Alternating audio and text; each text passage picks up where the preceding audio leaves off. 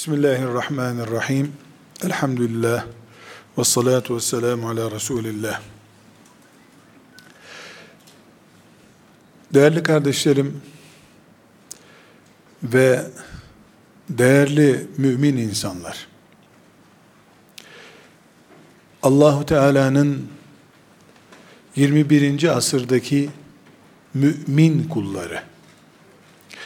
Ümmeti Muhammed'in bu zamanının insanları. Rabbimden diliyorum bu beraberliğimiz ümmet olarak yeryüzünde varoluşumuzun daha güçlü olmasına yardım edecek bir beraberlik olsun. Müslümanlığımızın şeriat anlayışımızın daha güçlü olacağı ve Rabbimizi daha çok razı edeceğimiz ameller yapmamıza vesile olacak bir beraberlik olsun. Aziz kardeşlerim, ana başlığı Müslümanın parası olan şeyler konuşacağız. Ancak ben para konusuna girmeden sizinle acı bir hakikati paylaşmak istiyorum. Hiç itiraz edemezsiniz. Ben de hiç itiraz edemem. Şu iki asırdan beri başımıza gelmiş en büyük afetlerin en büyüğü, en büyük afetlerin en büyüğü, hiç şüphesiz Peygamber aleyhisselam Efendimizin ilk kıblegahı, Mescid-i Aksa'nın Yahudi'ye esir olmasıdır. Neden en büyük diyorum? Halbuki Keşmir diye de bir sorunumuz var bizim. Kıbrıs diye de bir sorunumuz var. Filan yerde de bir sorunumuz var. Yemen'de de sorun var. Lübnan'da da sorun var. Evet, çok sorunlar var ama kuzeyden güneye, doğudan batıya kelime-i tevhid ikrar eden bütün Müslümanların yüzde yüz yaralandığı tek dava Kudüs davasıdır. Yemen, Asya'nın güneyindeki Müslümanların iç sorunlarından biri diye adlandırılsa cinayet çıkmış olmaz. Ama bugün Kudüs davası Müslümanların yüzeysel ve derin alanlarda muhakkak hepsini ilgilendirmesi iman gereği olan bir davadır. Burada kardeşlerim, meselemiz Kudüs meselesi değil ama tefekkür yapmak istiyorum. Gazete haberine göre Müslümanlığını yorumlayan Müslüman olmak istemiyorum. Onun için Kudüs'ü örnek verdim. Kıyamet günü Kudüs diye bir davadan muhakeme edileceğimiz belli. Ama Kudüs dosyasını melekler önümüze çıkardıklarında biz Türkiye'li Müslümanlar olarak bir nebze zorluk çekeceğiz. Elimizden gitti Kudüs çünkü. Sevdiğimiz, takdir ettiğimiz Osmanlı saraya deptebeye vakit ayırdığı için Kudüs gitti dense o dönemden bu döneme gelinceye kadar belki bizim katkımız azalacak ama biz kolay konuşamayacağız Kudüs'le ilgili.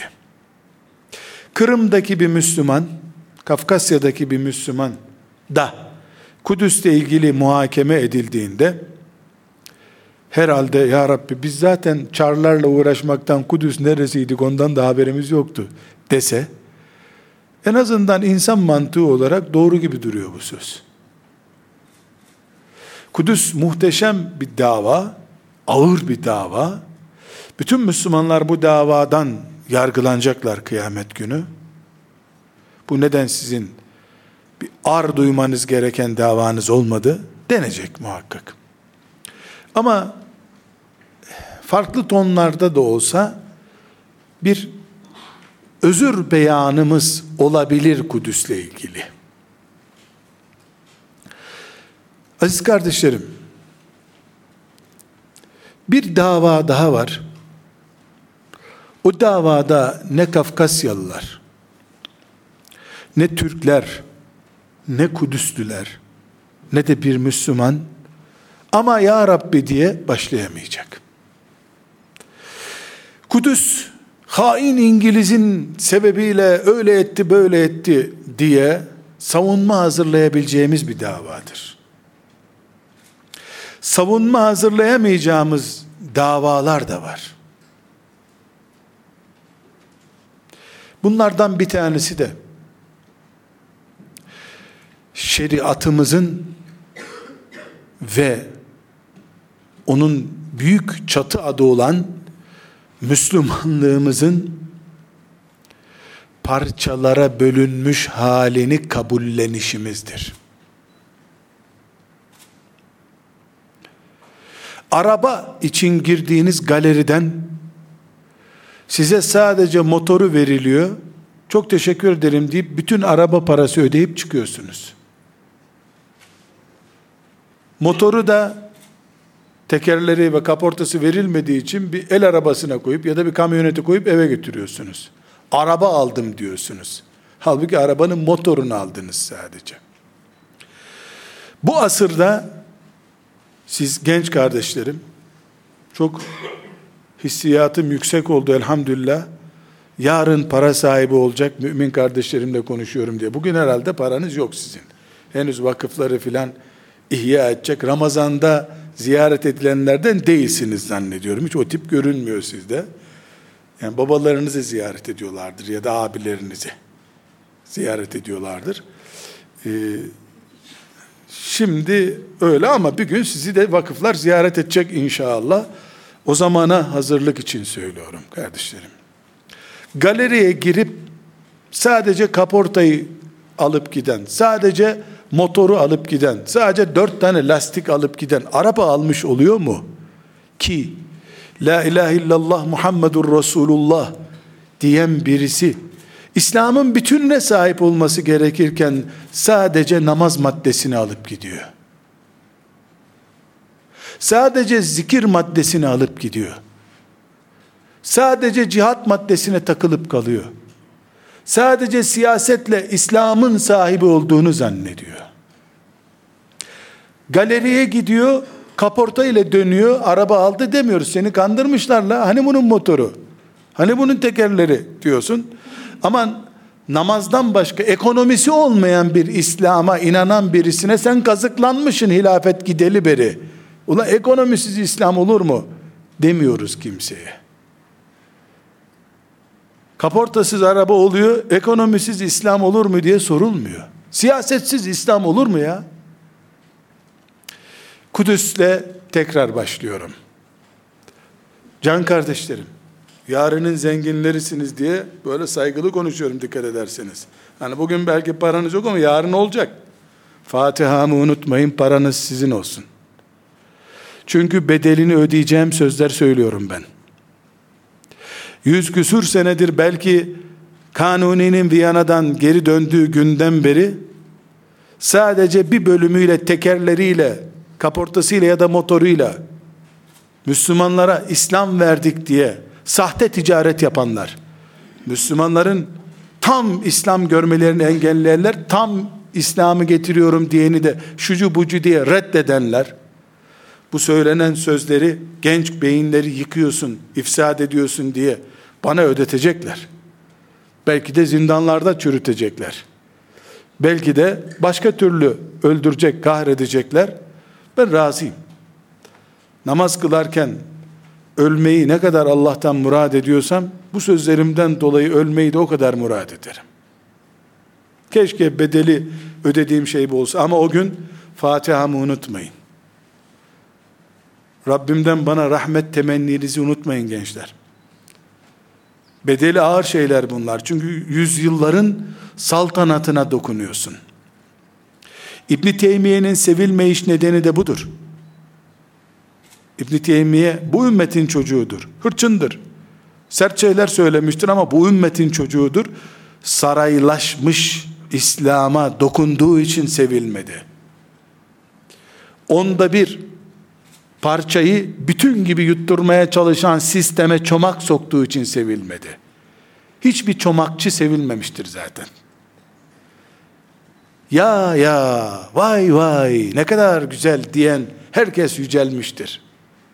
Ama ödenen bedelin ağırlığı kazancın da büyüklüğünü gösteriyor inşallah.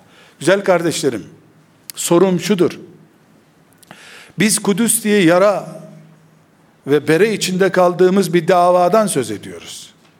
Ama sorumluluk alanımız yapabileceğimiz şeyler diye bir dosya açıldığında naçarız. Naçarız kardeşim. İki kilo domates göndersek, zeytin göndersek onu da veremiyoruz kardeşlerimiz orada. Bırak Mescid-i Aksa'yı kurtarmayı. Ama can kardeşlerim en azından itikat olarak inanırken parçalara bölünmüş Müslümanlığı nasıl kabul ettiğimizi anlatamayız meleklere. Siyasetini, ekonomisini, ziraatini, namazını, muamelatını, kıssasını, şeriatını, her şeyini, cihadını, savaşını Allah bütün olarak indirdi. Biz bundan beğene beğene aldık. Delikanlı, böyle vurkırdan hoşlananlar cihat diye bir bölümünü alıp çekti gittiler. Kul hakkı var mı yok mu diye düşünme ihtiyacı bile hismedi. Cihatla meşgul ya. Kul hakkını ne yapacak? Öbürleri bunlar İslam'ı rezil ettiler deyip tesbihlerini alıp bir kenara çekildiler. Onlar da bir başka yanlış yaptılar. Öbürleri biz siyasetsiz İslam olmaz. Efendimiz devlet kurmuş bir peygamber deyip sabah namazına kalkamadıkları toplantılarla siyasetli İslam yapmaya kalktılar. Kimi motorunu aldı, kimi kaportasını aldı, kimi lastiklerini aldı, kimi de şoför koltuğunu aldı gitti. Sadece siyasetle uğraşıp zikri, cihadı, tefekkürü, Kur'an okuyuşu, sabah namazı, cemaatle namazı olmayanlar eline bir direksiyon alıp o direksiyonla yollarda araba numarası yapan çocuğa benziyorlar. Yani çocuk böyle boş bir direksiyon bulup an an yapıyor ya. İşte an an yapıyor. Sadece sabah namazı olmayan siyaset bu. Kul hakkına riayet etmeden, zulümden kaçmayı ibadet anlamadan yapılan siyaset bu. Aziz kardeşlerim, söylemek istediğim şudur. İslam Müslümanlığımız hayatı Allah'a kul etmek için gelmiş bir dindir. İnsanoğlunun yaşadığı hayat Allah'ın istediği gibi olsun diye gelmiş bir dindir. Bir. iki. Hayat nasıl yaşanıyorsa ve nerelerde yaşanıyorsa İslam orada rengini verdiği zaman vardır. Hayat sadece camilerde var. İnsanlar dışarı çıkınca nefesleri kesilip ölüyorlar. Camiye gelince solunum yapıyorlar. Böyleyse hayat İslam sadece hayat camide var demektir. O zaman caminin dışında İslam'a gerek yoktur. Caminin dışında da nefes alıyorsa insanlar, o zaman caminin dışında da hayat var. İslam hayat için gelmiştir. Caminin dışında da İslam olması gerekiyordur. İslam helal ve haram getirmiştir. Bana birisi camideki haram çeşitlerini sayabilir mi? Caminin nesi haram olacak? Haram seccade, haram sarık, haram tesbih mi var? Bu Kur'an'ın onlarca ayetinde haram, haram diyor Allah. Bunu ne ediyor? So, haram sokakta olur, camide olmaz. Ticarette olur, evlilikte olur. İslam hayat dinidir. Mezarlık dini değildir. Hayat neyle sürüyorsa İslam onunla vardır veya yoktur. İnsanlar hayatı ne için yaşıyorlar diye sorarsanız bütün dünyada bir dilim ekmek, Bir dilim ekmek diye bir slogan çıktı bir yerden. Kimsenin koca somuna bile razı olduğu yok da bir dilim ekmek diye bir numara yapıyor herkes ama. O zaman İslam bir dilim ekmek dinidir. Madem insanlık hayatı bir dilim ekmek diye anlıyorsa, bir dilim ekmek için yaşıyorum ben diyorsa, insanlık emekli olup emekli maaşı almak için yaşıyorum diyorsa, İslam emekli maaşı dinidir. Eğer bir köyde insanlar ekmek, tarlayı ekmek, mahsulü almak, götürüp satmaktan ibaretse hayat, İslam doğudur orada. Onun üzerine bir de Ramazan'da oruç tutulur, namaz kılınır.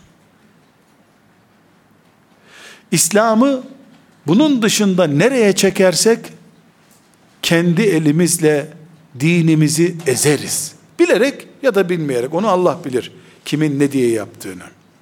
Kuralımız bu kardeşlerim. Bu asırda en büyük felaket Kudüs'tür belki. Bunda itiraz edilemez. Ama bile bile kendi kendimize büyüttüğümüz en büyük çıbanımız İslam'ı parçalamaktır. Hoşumuza giden yapabildiğimiz bölümünü alıp gerisini bırakmaktır. Çalmaktan korkan ama sattığı mal esnasında yalandan korkmayan insan iyi Müslüman değildir. Olamaz da. Yalan konuşarak mal satan birisi hatta ve hatta yemin ederek doğru da olsa yemin ederek mal satan birisi bir tüccar herhangi bir şekilde çocuklarıma tertemiz mal bıraktım diye bir iddiada bulunamaz. Çünkü İslam kantarda belli olan bir dindir. İslam sanayicinin, atölyenin sahibinin, bakkalın vesairenin alnında yazan dinin adıdır. Şimdi kardeşlerim, bu sizlere ağır bedelli olduğunu önceden itiraf ettiğim hakikati teyit eden bir şey söyleyeceğim. Bir hadisi şerif zikredeceğim.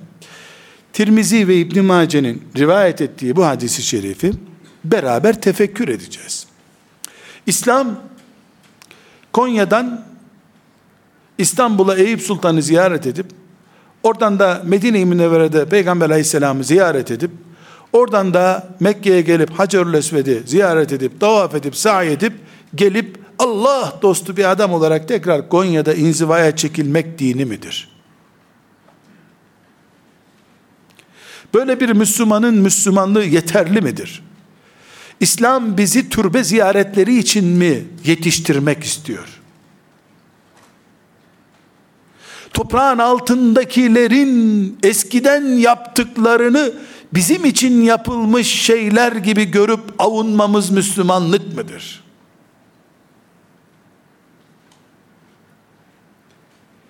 Bu sorunun cevabı Peygamber aleyhisselam efendimizin Ebu Said radıyallahu anh'ın rivayet ettiği hadis-i şerifinde arkadaşlar.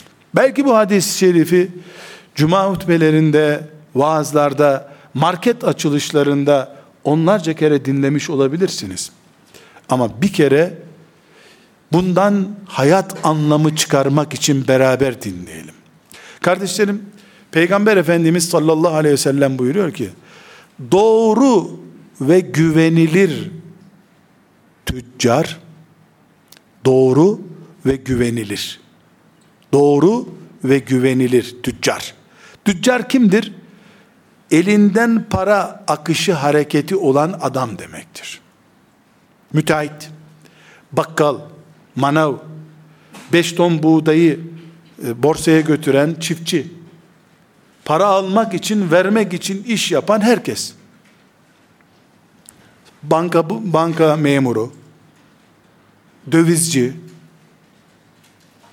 emlakçı, parayla bağlantı kuran iş sahibi herkes tüccardır.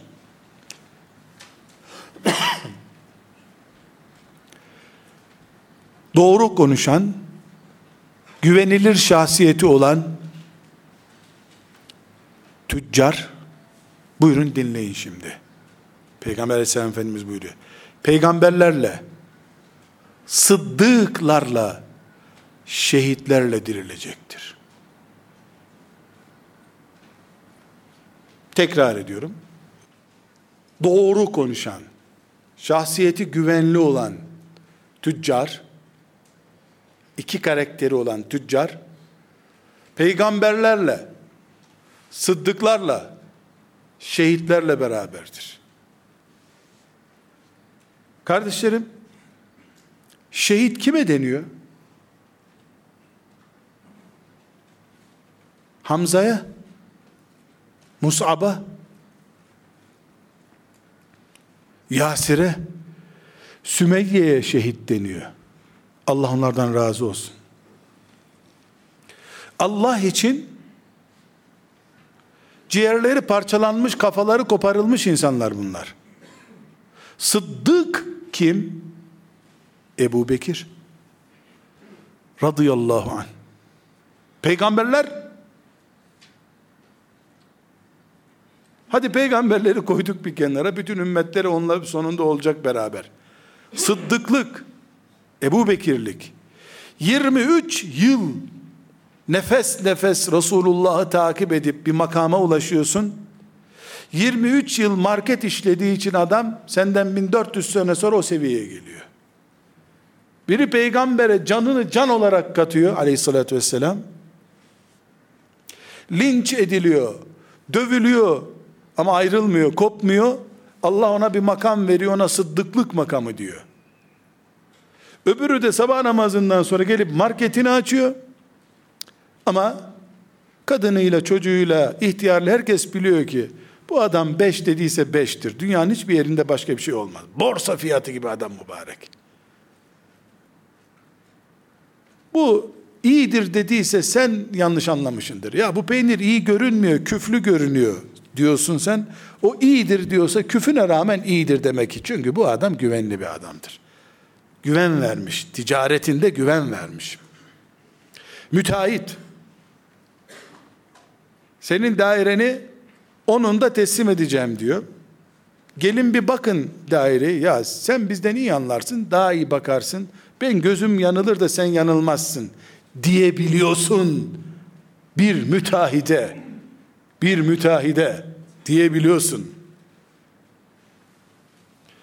Bu karakterdeki tüccar sıddıklarla 23 yıl Peygamber aleyhisselamla can siperhane mücadele eden gökleri imrendiren sıddıkla beraber oluyor kıyamet günü. 23 yıl market işlettiği için. Allah yolunda can vermeye hiç tereddüt etmeyen koca arslan yürekli Hamza parça parça vücuduyla kıyamet günü diriliyor. Bu da 500 daire yapmış satmış. 20 sene leblebicilik yapmış. Bu da Hamza ile beraber diriliyor kıyamet günü. Buradaysanız, beni dinliyorsanız kardeşlerim, buyurun İslam'ı tanıyalım. Bir, peygamberin mübalağa yapıyor olabilir mi? Seçim konuşmaları bunlar. Demokratik bir seçim var mıydı Medine'de? Esnafın gönlünü almak için onlara böyle bir cennet vaat etmişti. Esnaftan kredi almayacağız, burs almayacağız, vergi yok filan. Böyle mi benziyor? Haşa, estağfurullah. Nestağfirullah cemiyan. Böyle bir şey olur mu? Allah adına söz veriyor. Allah adına söz veriyor. Peki şöyle mi diyor? Sıddıklar işte bir yolu kullanıp protokol yolundan büyük makamlara adın cennetlerine çıkacaklar. O protokol yolunu siz de köyünüze giderken kullanabileceksiniz sonra. Öyle mi demek istiyor? Hayır. Protokol yolu falan değil. Ebu Bekir neredeyse oradasın diyor. Hadis burada arkadaşlar. Tirmizi'de 1209. hadis-i şerif, İbn Mace'de 2138. hadis-i şerif. Hadis ve bunun gibi aşağı yukarı 8-9 tane hadis-i şerif var bu anlamı anlatan. Ne oluyor ya? Ne oluyor? Esnaf odası müftülüğe döndü. Böyle borsa morsa herhalde bir Ezeri Şerif gibi filan eğitim merkezine dönecek. Evet. Evet. Ne oluyor biliyor musunuz kardeşlerim? İslam sadece motoru ve kaportası alınan bir din gibi görülüyordu ya. O darbe yemiş Müslümanlığımızın ürünü olan anlayıştır. İnsanlığı kurtarmak için İslam'ı insanlığa getiren Resulullah sallallahu aleyhi ve sellem bu ümmetin insan olarak ihtiyaçlarını karşılamak için geldi. Ticareti Yahudi'ye bırakıp müminlerini camiye toplayan bir peygamber değildi o. Camide namaz kıldıran imamına da büyük sevaplar vaat etti. Uhud'da şehit düşenlerine de büyük sevaplar vaat etti. Toplumun nabzını tutan, parayı elinde tutan esnafa da cennet vaat etti. Çünkü İslam hayat dinidir. Camideki gücü kadar İslam'ın camideki gücü kadar borsada gücü olur. Borsanın Müslümanlığı kadar cami Müslümandır. Bu bu kadar. Kim ne derse desin.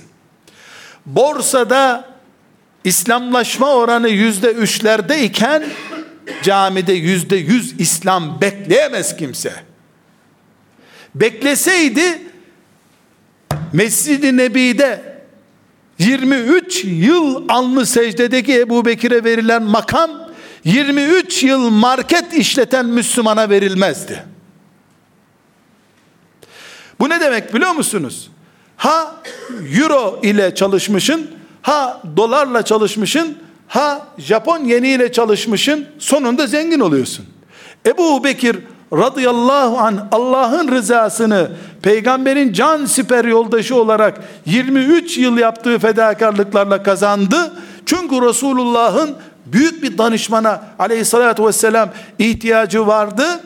Çünkü Resulullah sallallahu aleyhi ve sellemin canına can olarak katacağı dosta ihtiyacı vardı. Uhud'da önünde ciğerlerini parçalatacak mücahide ihtiyacı vardı.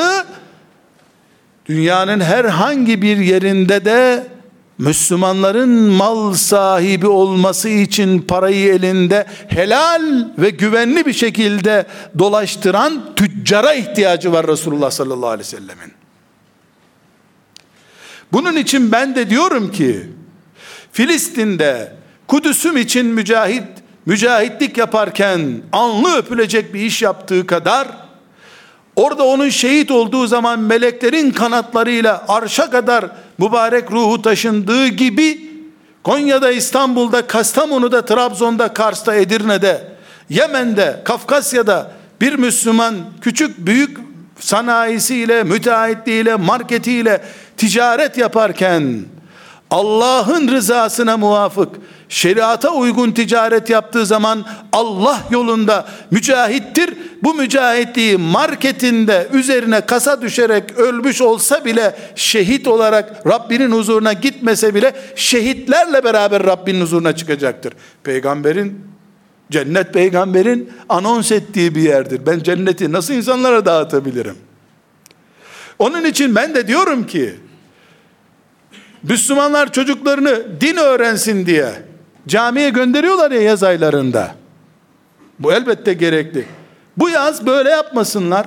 Allah'tan korkan, cuma vakti olduğu için dükkanını bütün haftalık serveti gidecek olsa bile kapatan, haram bir şey satmayan, sigara bile tereddütlüdür diye satmayan, kadın kasiyer kullanıp da onun yanlış işler yapmasına alet olurum korkusuyla kasiyerinden tezgahlarına kadar harama helale dikkat eden, müminlerin ürettiği malları daha ucuz satan, ondan az kar koyup payı koyup yeter ki mümin malını mümin tercih etsin diye hamle yapan mümin bir tüccar bulduğunuz zaman geçen yaz çocuğunuzu Kur'an öğrensin diye camiye gönderdiyseniz bu yazda haftalık verme bu çocuğa senin marketinde, senin müteahhit büronda, senin atölyende, senin iş yerinde çalışsın bu yaz tatilinde ticaret öğrensin demek de İslam nesli yetiştirmenin şartlarından birisidir.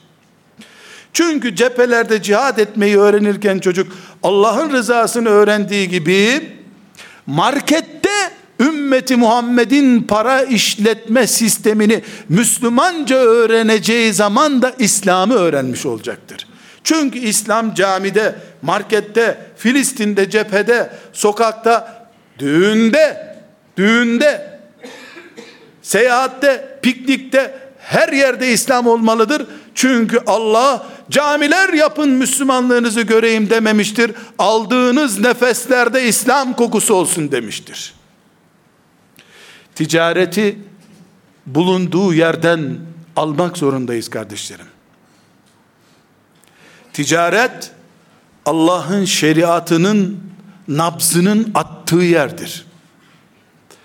Çünkü camiler bir şehrin nüfusunun en azından kadın bölümünü, herkesin namaz kıldığını kabul edelim, kadın bölümünü ihtiva etmiyor. Ama ticaret, para herkesin adıdır. Herkesin gözünün bebeğidir. Paranın Müslümanlığı kadar İslam'ın Müslümanlığından, toplumu Müslümanlaştırmasından söz etmek mümkündür. Düzeltilmesi gereken ilk şeyi söylüyorum kardeşlerim ve kıyamet günü en çetin hesabını vereceğimiz başlıktan konuşuyoruz. Nedir o? Kudüs'ten mazeretlerimiz olabilir. Lübnan'ı niye kaçırdınız Hristiyan bir devlet başkanına verdiğiniz sorusuna ufak tefek cevaplar verebiliriz. Niye parçaladınız İslam'ı sorusunun cevabı olmayacağını tahmin etmemiz gerekiyor. Para ile, gıda ile, altın ve gümüşle, müteahhitlikle, marketçilikle, sanayicilikle, emlakçılık her neyse para ile bağlantılı olan her şeyi İslam'ın orijinal parçası görmek zorundayız. Çünkü İslam hayatın dinidir. Hayat İslamlaşsın diye Müslümanlık vardır. Para İslamlaşmadıkça hayat İslamlaşamaz. İmam hatiplerin açılması yeterli değildir. Kur'an kurslarının her apartmanın alt katının Kur'an kursu olması yeterli değildir.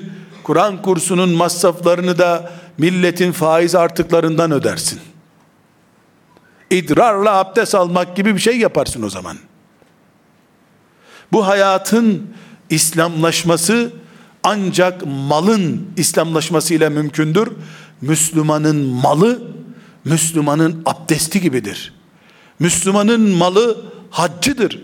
Müslümanın malı elindeki Kur'an'ın aktif Kur'an veya aktif olmayan toplumda aktif olmadan var olan Kur'an demektir. Aziz kardeşlerim burada bir başka noktamız daha var. O da şudur. Biz şöyle bir imanımız var mı diye sorsam bu sorum herkesi rahatsız eder. Beni de rahatsız eder, sizi de rahatsız eder. Desem ki bu kainatta Allah'ın olmayan, Allah'a ait olmayan ne vardır desem. Ağrı Dağı mesela Allah'ın mıdır? Kabe Allah'ın belli zaten. Ravza-i Mutahhara da Allah'ın o da belli. Konya kimin? Ağrı, Erciyes. Ya böyle bir soru sorulur mu? Elbette sorulmaz. Elbette böyle soru olur mu? Allah'a ait olmayan ne var? Ne olabilir? Bütün mülk Allah'ındır Celle Celaluhu. Paralarımız kimin? He öyle tabi Ağrı Dağı Allah'ın demek kolay. Nasıl olsa senin tapulu yerin yok orada. Konya'da Allah'ın olsun bizim ev hariç mi diyeceksin? Hadi bizim evde ben ölünce zaten mezara gelmeyeceğine göre bana. Arkadaşlar para da Allah'ın diyeceksiniz sonunda çünkü çok güzel bir mantık kurdum ben. Ya o tabi o para da Allah'ın canım. Kulillahümme malikel mulk. Her şey Allah'ın zaten. Ama soracağım şey bu değildi. Madem Ağrı Dağı, Konya, Ravza-i Mutahara, Mekke, Kabe, her şey Allah'ın Celle Celaluhu. Öyleyse para da Allah'ın. Ya bu sahibi Allah olan parayı kapitalizme göre nasıl kullanıyoruz biz? Liberalist bir kafayla nasıl para sayıyoruz? Yahudinin böyle bir derdi olmaz. O istediği gibi din oturtmuş zaten. Bizim de iddiamız ne? Lan niye tahrif ettiniz Tevrat'ı? Yazık size. Hristiyanın da böyle bir derdi olmaz. E zaten İncil'le oynamış adam dolarla oynasa ne olur? Hiçbir sakıncası yok. Ama biz onları niye beğenmiyoruz? Mendebur herifler. Allah'ın kitabıyla oynadınız diyoruz. Biz, biz oynamadık. Para neye göre işliyor? Namazın bozan şeyleri oluyor. Abdest öyle alınır böyle alınmaz oluyor. Caminin kıblesi az meyilli olunca kıyamet koparıyor ihtiyarlar. Eğri kıblede namaz kıldırdınız bize de. Paranın eğrisi büğrüsü olmuyor mu? Şeriat sadece ölülere kefen mi biçiyor? Sadece erkekler kadınlarını boşarken mi şeriat var? Ya da ikinci karı kazanmak için İslam'ın güzelliği mi sadece ortaya çıkıyor? Para da Allah'ın değil mi? Çocuklarımızı Allah'ın emaneti olarak görüyoruz. Para kimin emaneti? Bu oturup gelecek kuşağı inşallah temsil edecek olan gençler olarak sizin tefekkür etmeniz gereken bir ağır hakikattir. Nedir bu hakikat? Nasıl Kabe Allah'ınsa, çünkü bu dünya üzerinde bir topraktır o.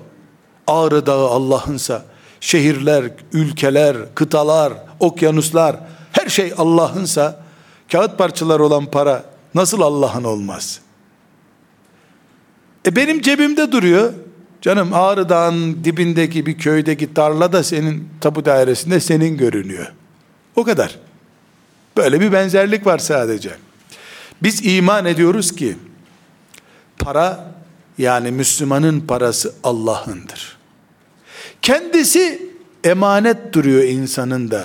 Cebindeki parası sabit durur mu? Ben emanetim zaten. Benim param benden daha güvenli olabilir mi?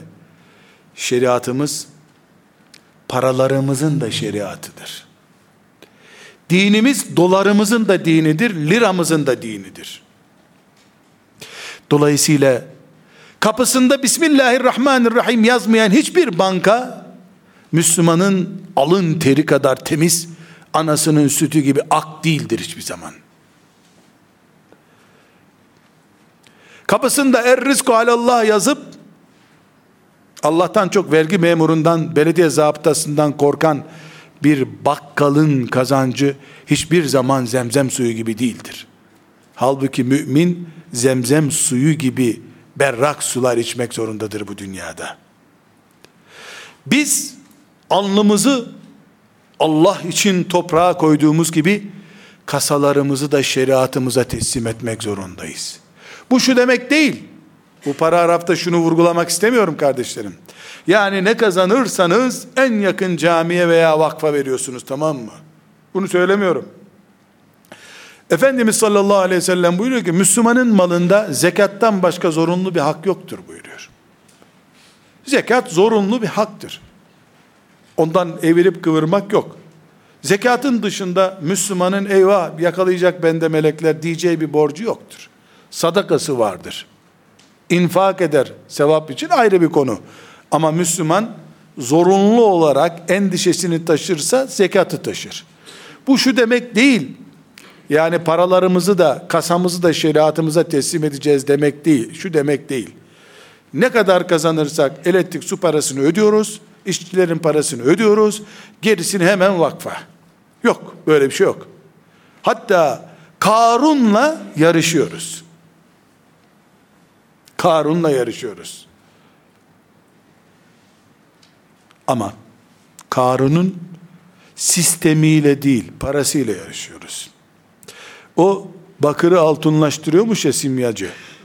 Biz de süte su katarak Karun'la yarışmıyoruz. Hilebaz kafasıyla değil, servetinin hacmiyle yarışıyoruz. Dünyanın mesela bir trilyon dolar serveti var insanlığın dünyada. Bunun 990'ının bir Müslümanın elinde olmasında hiçbir sakınca yoktur. Hiç ama. Sakınca şeriata teslim edilmemiş yöntemlerle, illegal yöntemlerle kazanılmış olması tutuluyor, harcanıyor olmasındadır. Dünyanın bütün serveti iki Müslümanın elinde olsa keşke. Keşke servet para yüzünden insanlık kendisini, ahlakı ve dünyayı yıkıp yakmasa. Keşke böyle bir şey olsa. Müslümanın elinde olmadığı için para, insanlık bugün bunalımdadır. Müslümanın elinde para ol, olsaydı, para Müslümanın elinde olsaydı ya da, on binlerce çocuk benim silahım satılsın diye düşünen Yahudi silah tüccarı yüzünden ölmeyecekti bugün. Allah'tan korkacaktı çünkü o para sahipleri. Alnımız secde adıyla Allah'a teslim edildiği gibi nikahımız Allah'ın adıyla olup eşlerimiz birbirimize helal olduğu gibi Müslümanlığımızın zorunlu gereklerinden biri olarak da kasalarımız, paramız da Allah'ın olacak. Tıpkı eşlerimiz Allah'ın adıyla aldığımız emanet gereği olarak birbirimize yüzde yüz helal olduğu standartlarda yine bu para yüzde yüz bizim kullanacağımız bir paraydı. Para olacak. Ama Allah'ın bizdeki emaneti olarak bunu bileceğiz. Bu kardeşlerim temel kural, Kur'an'ın çizdiği kural budur. Üçüncü bir başlık daha açıyorum. Biz parayla ilgili konuşurken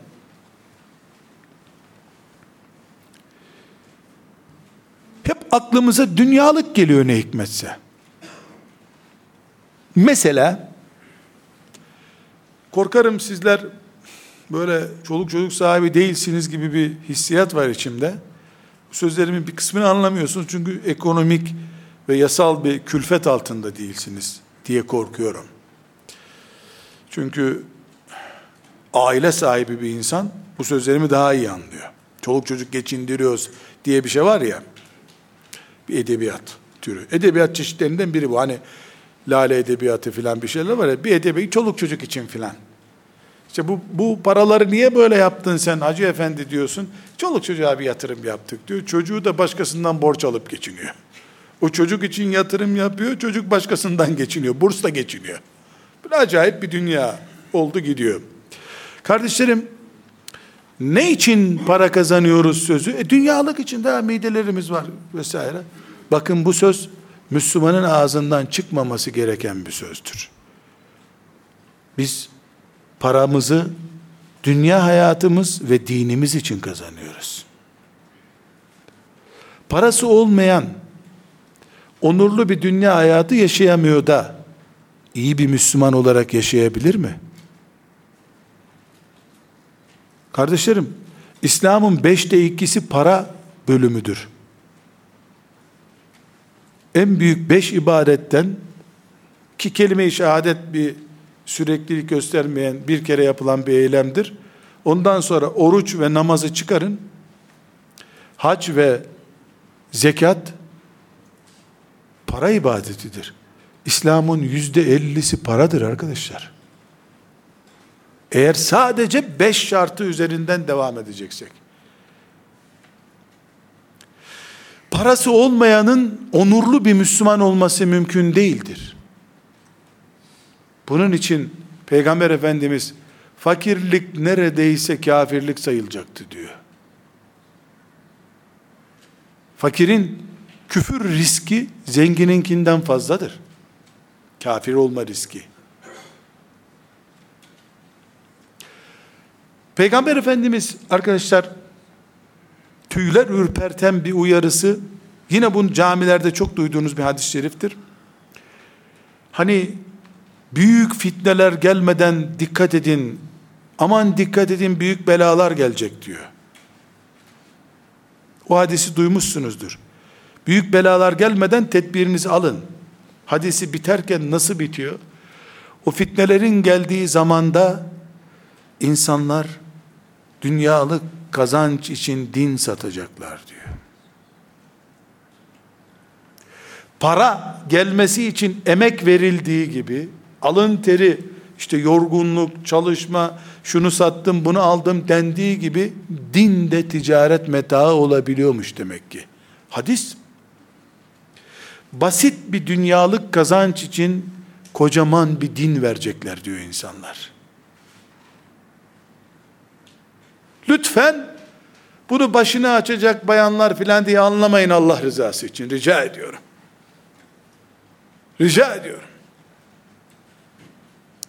Öyle anlamayın da yüksek lisans tezini bitirmek için Resulullah'ın hanımlarına sövmek, hakaret yapmakta sakınca görmeyen ilahiyatçının yaptığı olarak anlayın. Daha büyük anlamış olursunuz. Şey, e, e, doğru yani böyle şeyler var e, İslam tarihinde ama yani zamanımıza dikkat edelim filan diyen bir müftü düşünün arkadaşlar.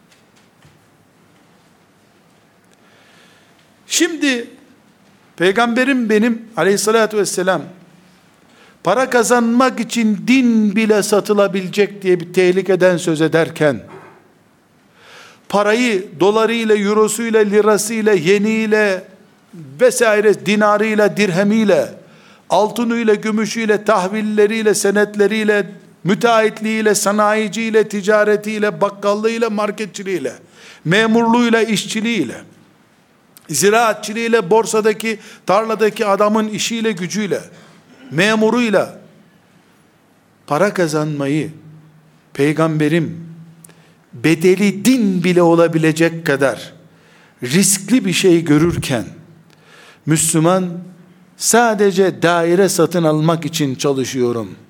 ikinci iş yapıyorum diyebilir mi arkadaşlar? Buradan üçüncü noktamızı tespit ediyoruz. Diyoruz ki, Müslüman için para din, dindir, dünyadır. Çünkü dini zaten dünya demektir Müslümanın. İslam bize kazandığınız parayı vakıflara götürün demiyor. Hemen Suriye'deki mültecilere götürün demiyor. O sene muhakkak hac yapın demiyor. Kazandığın paranın yarısını bu sene iftarda fakirlere yemek ver demiyor. Hadis ne buyurmuştu? Zekattan başka resmi bir borç yoktur Müslümanın malında. Para yine bizim için. Ve kazandıkça, kasamız doldukça dünyalık kadar dindarlığımız da artar. Artmıyorsa işlem hatası yapılıyordur. Düzelteceğimiz inşallah siz 20 sene sonrasının iş adamları inşallah çalıştırdıkları bankaların burada Allah'ın haram ettiği hiçbir iş yapılamaz diye girişte kapının önünde büyük levhalarla müşterilerini ikaz ettikleri büyük bankaların sahipleri olarak inşallah sizler. Sözü noterden daha güçlü olan müteahhit müminler olarak sizler ve kendisine gaye olarak Ebu Bekir'le sıddıklar, şehitlerle diriltmem, diriltmen için beni ya Rabbi bu ticareti yapıyorum ben be. Hamza orada şehit oldu. Ben apartman yapıp satarak Rabbimin rızasını kazanmak istiyorum diyecek mübarek mümin gençler olarak sizi görmek içimden geçiyor. İnşallah bu parayı kazanırken bakınız şu her zaman duyduğunuz sözdür. Bak sen kazanacaksın ya. Heh. Her fakire birer tane süper araba alacaksın inşallah. Tabii ya hele bir versin Allah görsün o zaman. Ya bırak bunu, onu da istemiyorum. Hiç kimseye bir şey verme ya. Çünkü hadisi şerif Ettâcirus sadûkul eminu diyor. Sözüne güvenilen, doğru konuşan tüccar, sıddıklarla, nebilerle, şehitlerle dirilecek diyor. Bunu şu şekilde anlarsak Peygamber aleyhisselama iftira etmiş oluruz. Büyük zengin olduktan sonra her mahalleye bir cami yaptıran, 10 bin talebeye burs veren, 7 tane ilahiyat fakültesi açan, 300 tane muhacire ev verenler demiyor ki. Lazım değil. senin Müslümanlığın da paran büyüdükçe büyüsün, verme zararı yok. Zekatın yeter bize o zaman. Verme. Yeter ki paran büyüdükçe Müslümanlığın küçülmesin. Müslümanların derdi hacmi büyüdükçe kazanın, kazancın ciro arttıkça takva azalıyor. Belediye otobüsüne binmiyordu. Çok kadın biniyor belediye otobüsüne diye 20 sene önce. Şimdi bayan sekretersiz iş yürümeyeceğini düşünüyor. Bir asgari ücretle çalıştığı zaman melekler gibi takvaydı. Bin tane asgari ücretli çalıştırdığı gün onu kimse tanıyamıyor, eşi de dahil. Sorun burada. Sen paran büyüdükçe imanı küçülen biri olmamalısın. Bilakis paran çoğaldıkça takvan çoğalsın. Bütün dağlar sana altın olup helal olsun o zaman. Hiçbir zarar yok. Kardeşlerim dördüncü maddemiz bütün bunlardan anlaşılıyor ki çok net ve bariz bir cümle. Bu ümmet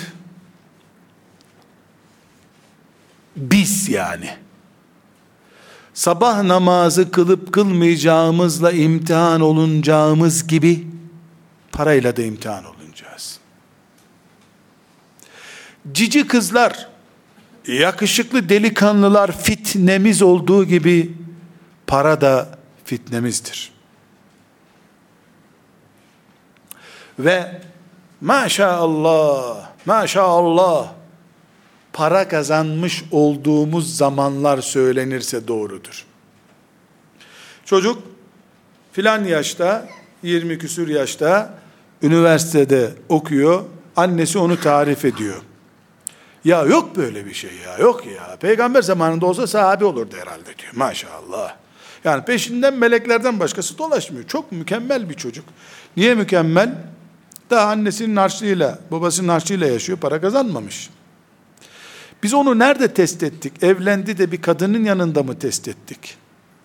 Çocuk büyüttü de orada mı test ettik? Bir yerde müdür oldu da mı test ettik? Pazara çıkmadı ki bunun fiyatını nereden belirledin sen efendi? Bu pazar görmedi ki, cambazlar bunun üstüne tutmadılar ki kaç para ettiğini nereden belirledin sen? Borsaya gelmemiş buğdaya sen nereden fiyat biçtin? Karşı cinsle ve parayla yüzleştikten sonra Müslümanlığımıza puan vereceğiz. Çünkü bu ümmetin imtihanı parayladır Resulullah buyuruyor. Sallallahu aleyhi ve sellem. Ne buyuruyor? Her ümmetin bir imtihanı vardır. Benim ümmetimin imtihanı da maldır buyuruyor. Onun için diyoruz ki biz Müslümanın malı dinidir. Müslümanın malı cenneti veya cehennemidir. Müslümanın malı Allah'tan ne kadar korktuğunun rakamla sayılan şeklidir. Müslümanın malı namusu ve iffetidir. Müslümanın malı ahiretidir. Müslüman malı üzerinden reel bir takvim yaşar. Camilerin içinde çıkarıp para saymadığımız için bizim Müslümanlığımızın camide test edilmesi akıllıca bir şey değildir.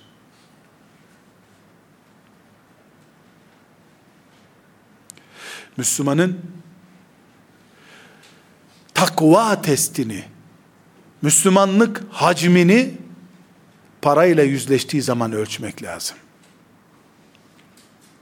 Bunun için çocuklarımıza abdestin farzlarını öğrettiğimiz gibi, guslü ve teyemmümü öğrettiğimiz gibi, para kazanma ve tüketme kültürünü de Allah'ın emirlerinden bir emir olarak öğretmek zorundayız. Yerli mal haftası nedeniyle değil. Milli servet mantığı ile değil. mümin kafasıyla öğretmek zorundayız. Ama parçalanmış ve parçaları din diye alınmış Müslümanlık anlayışımızda nasıl olsa mükemmel bir namaz kıldı mı, bir de İmam Hatip mezunu oldu mu, bir de kız kaçırmadıysa, bir de hırsızlıktan sabıkası yoksa, bir de 3-4 kişi öldürmediyse, e Allah dostu evliya bir insan. Sonra kazara müteahhit olunca asıl boyası ve boyası meydana çıkacak tabi. Kardeşlerim, bütün dünyanın Allah'a kul olması için vardır. Bütün dünya Allah'ın kulu olsun. Mümin bütün dünyayı Allah'a secde ettirsin diye İslam gelmiştir. Dünyanın seyru hareketi, dünyadaki döner pazar da para üzerindendir. Paraya hakim olamamış bir İslam'ın ne kılıçla, ne hoca efendilerin vaazlarıyla, ne şehitlerin şehadetiyle, ne imam hatiplerin açılmasıyla, ne de camilerin dolup taşmasıyla dünyaya hakim olmak mümkün değildir. Bugün bütün dünyayı silah tüccarları mı idare ediyor? Doğru efendim. Silah tüccarlarını kim idare ediyor? Para sahipleri. Çocuk organı satan da para sahipleridir. Silah satan da onlardır. Ülkelerin başkanlarını vesairelerini ayarlayanlar da onlardır. Para hani hemşeriniz Nasrettin Hoca var ya Nasruddin Hoca ne güzel demiş dediyse eğer para düdük çaldırıyor arkadaşlar. Silah düdük çaldırmıyor. Silahı da para üretiyor çünkü. Bunun için bu ümmetin en ağır imtihanı ümmetin para üzerinden yaşadığı imtihandır. Bunun için Müslümanlar para elde edecekleri koltuklar için birbirlerine bıçak dayıyor olabilirler şaşmayalım buna. Bunun için Nasruddin Hoca'nın yekürküm yekürkü vardır. Neden? Parası olan daha muteberdir. Hayat paranın üzerinde dönüyor. İslam hayatı renklendirmek için gelmiş ve parayı Yahudi'ye bırakmış. Bu mantığı nasıl kabullenebiliriz biz? Nasıl kabullenebiliriz? Nasıl bu kafayı Kur'an'ın malla ilgili, para ile ilgili, Peygamber aleyhisselam efendimizin ticaretle ilgili, mal kazanmak ve harcamakla tüketmekle ilgili hadislerini, şeriatımızın bu konudaki prensiplerini biz nasıl abdest gibi, oruç gibi, teyemmüm gibi öğretmeyiz çocuklarımıza da sonra kalkar üstelik de biz İslam eğitimi verdik deriz. Bu mudur İslam? Aziz kardeşlerim, bugün inşallah bu sözleri sizinle paylaştım. Elbette yarından itibaren paraların üzerine besmele yazmaya kalkın demedim size ben. O parayı geçerli bir hale getiremezsiniz. Sinirlenir bankacı onu büzer çöpe atar üstelik üstünde besmele yazan bir şey çöpe atıldığı için de vebale girersin. Böyle bir uyduruk dönüşüm demiyorum. Paraya bakışımızın yüreklerimizdeki dönüşümünden söz ediyorum. Ve bunu bugün siz yapamazsınız. Çünkü bunu kabul edecek nesil 50 sene önce yetiştirilmeliydi. Onlar teyemmümle, gusül şartlarıyla, başörtüsünün kavgasıyla geçişmiş bir ömürle bitirdiler bu hayatı. Bugün paraların ve kasanın üstünde duranlar İslam'ı Ramazan'da fitre vermek olarak anlıyorlar. Kur'an'ı yüzeysel okumayı yeterli görebiliyorlar. Siz inşallah siz camilere namaza geçen, namaz kıldırmaya geçen imam efendiler gibi belki onlardan da daha aktif olarak paranın başına geçip paramız da Allah'a secde etsin ve bütün dünyanın serveti bizim elimizde olsun dediğimiz gün ve bir delikanlı çıkıp 30-40 yaşında birisi 10 sene önce mi sen biliyor muydun? Biliyordum. O zaman benim bilançom şu kadardı.